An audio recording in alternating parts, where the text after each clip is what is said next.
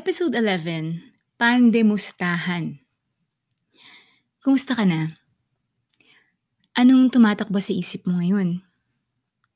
Ako, medyo nabawasan yung pag-aalala ko, especially sa daddy ko. Kasi he was vaccinated last March 26 in the city of Paranaque with AstraZeneca vaccine kasi yun pa lang naman yung approved for seniors. Nabawasan yung worry ko kasi unang-una, my daddy is 81 years old. And he has COPD or chronic obstructive pulmonary disease. Hirap na siyang makahinga ng matiwasay. So, he has to be on oxygen 24-7 actually. He has this oxygen concentrator at home para ma-maintain yung tamang oxygen supply niya every day. Other than that, he can walk, he can, you know, he can eat by himself, sit, ganyan, stand, everything. He can do it. Except nga, yun nga, kailangan naka-oxygen talaga siya the whole time. Kasi if not, uh, medyo bababa yung oxygen levels niya sa dugo, which is, you know, we don't want that. So, syempre, pag meron kang ganung sakit, pag nagka-COVID ka, sobrang delikado yun sa'yo. So that was one of my main worries since last year. Um, I worry for my dad. Natatakot akong puntahan siya kasi syempre si Bistek exposed um, because he's a doctor and then baka kami meron, alam mo yun, natatakot ako na baka asymptomatic ako, mahawaan ko siya, ganyan, yung mga bata, ganyan. And um, I'm just so relieved that he has his vaccine already, the first dose. Of course, double ingat pa rin kasi first dose pa lang yon And even if he gets his second dose um, in May, ganun pa din. Meron pa rin kailangan mag-ingat pa rin kasi hindi yan full proof na hindi ka magkakaroon ng COVID. So, kahit na sinasabi nila na mas maliit yung chance for you to get the severe COVID na kailangan mo ma-confine. Of course, my dad is 81 and he has COPD. So, kahit na bakunado na siya at magka-COVID siya, nakakatakot pa rin yun. So talagang mas okay kung hindi siya magka-COVID at all. There. And also, my, my in-laws, my mother-in-law and my father-in-law, nakapagpabakuna na rin sila. Kaya I'm so relieved na rin for them because that's added protection for them both kasi syempre pareho na rin silang mga senior citizens and mga 70 plus na rin. And of course, my husband, the frontliner, also got his vaccine. So, ang laki rin ng relief ko nung nabakunahan na siya. Siya yung actually yung pinakauna na bakunahan sa kanila because he's a medical frontliner and he got his um, vaccine from Makati Med um, where he works. And takot din kasi ako for Bistek kasi meron siyang hika. And out of all of the people here in our household na may hika, siya talaga yung pinakagrabe ang hika. Yan, kasi nga he's exposed every day outside. So if you ask me, uh, will I get myself vaccinated? Yes, of course. A resounding yes. I am a proud bakunanay. Hello to my um, the Asian parent friends. And I believe, of course, that vaccines, they save lives. Kahit yung mga viruses and diseases before na na-eliminate na from the world like smallpox, ganyan, measles, na bumalik ulit. But all of these diseases that, you know, can kill children, diba? Small children especially, wala na yan eh because we have the vaccines to prevent them. So of course, as a mom of three, I get my children vaccinated. All of their vaccines are updated. Even if we are in a pandemic since yung asawa ko naman ay pedya, siya na lang yung nagbabakuna sa mga anak ko. Even my husband's patients, all of them, you know, update their vaccines. He does house calls and he holds clinic na rin naman kasi. So they get their children vaccinated and I'm happy for that.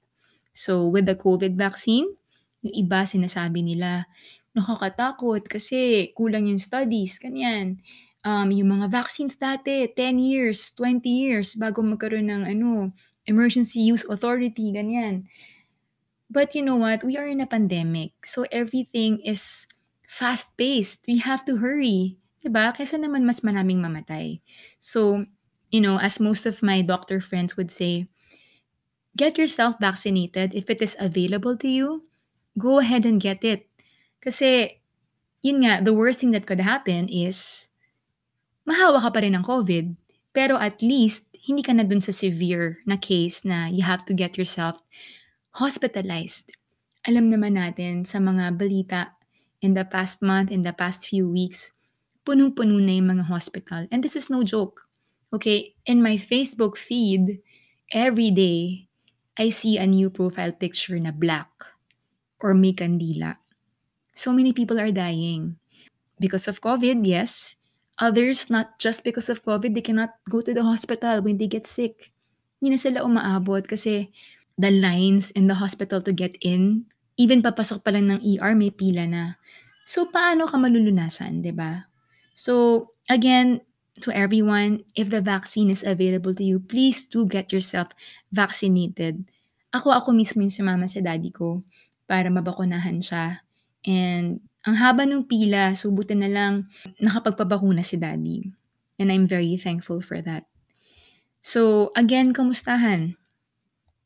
One year na tayo, more than one year na tayo na ganito. We are back to ECQ again.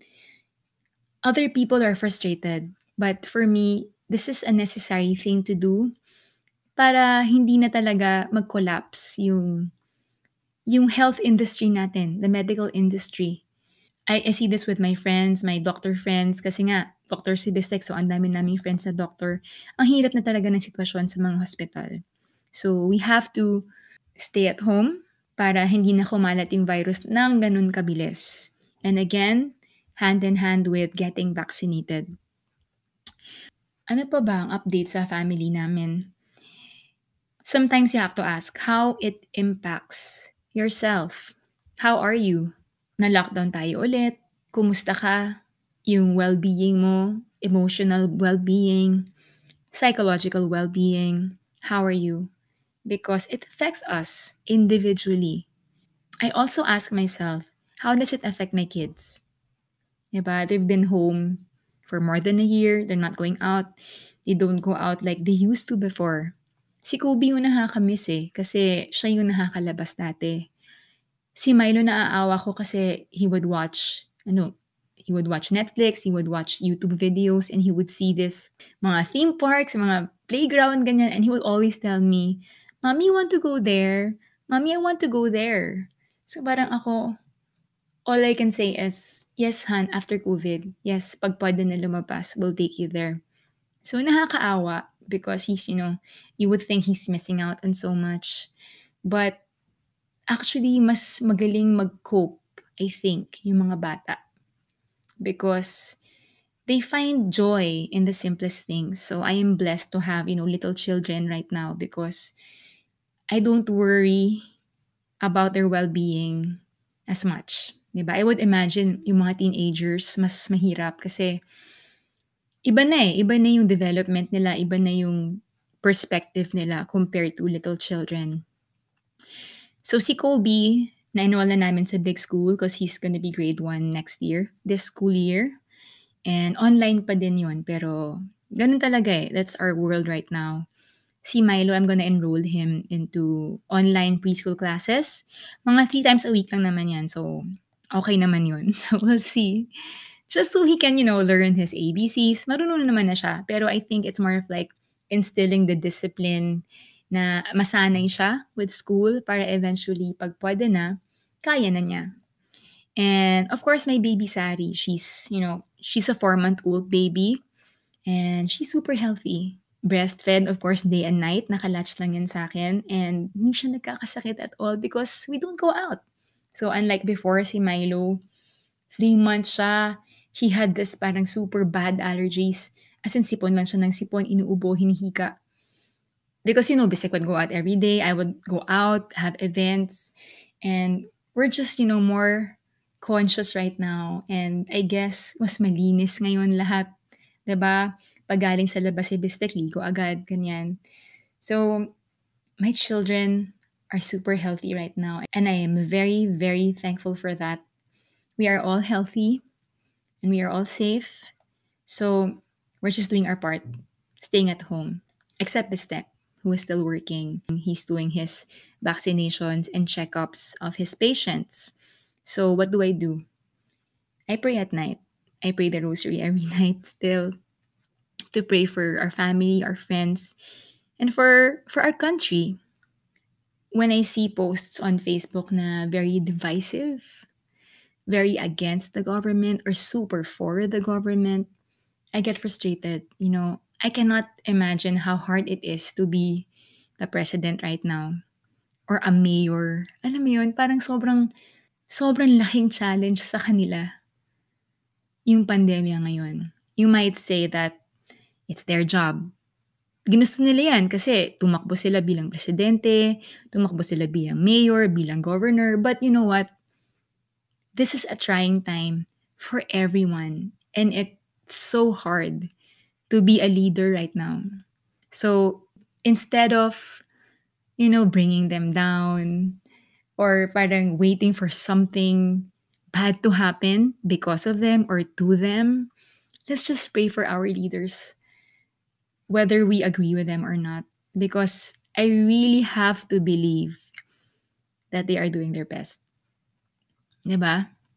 So this is our chance to to be good as human beings, as a humanity. This is our chance to to just be good. Basta yan, kasama yan palagi every night. I pray for our leaders. I pray for our country. I pray for the whole world. And I'm just so thankful that, you know, humanity now is so advanced that we can develop vaccines that fast, that we can respond this fast. Imagine if this happened like 50 years ago. Hindi ganito kabilis yung response. Okay? So, so let's just be thankful for what we have right now. We are alive. And when we go to sleep at night, tomorrow gising tayo. Tomorrow healthy pa tayo. So, siguro, I'll just continue taking it day by day or one day at a time. I have this favorite song from the Wilson Phillips 80s band. Yan. Kinakanta namin to ng Euphony, my acoustic band from before. And the title of the song is Hold On. So there is this lyrics in the song that I really, really love. It goes, I know that there is pain, but you hold on for one more day and you break free from the chains. Hold on for one more day because it's gonna go your way. So it's just isang araw at a time, one day at a time. And just hold on. Kasi eh, this will end, this will pass, it will never be the same again. We have to adapt to a new kind or to a new way of living with the virus kasi it's gonna be here for a long time. But the thing is, we can go out again eventually. So, tiis-tiis na lang muna tayo at home.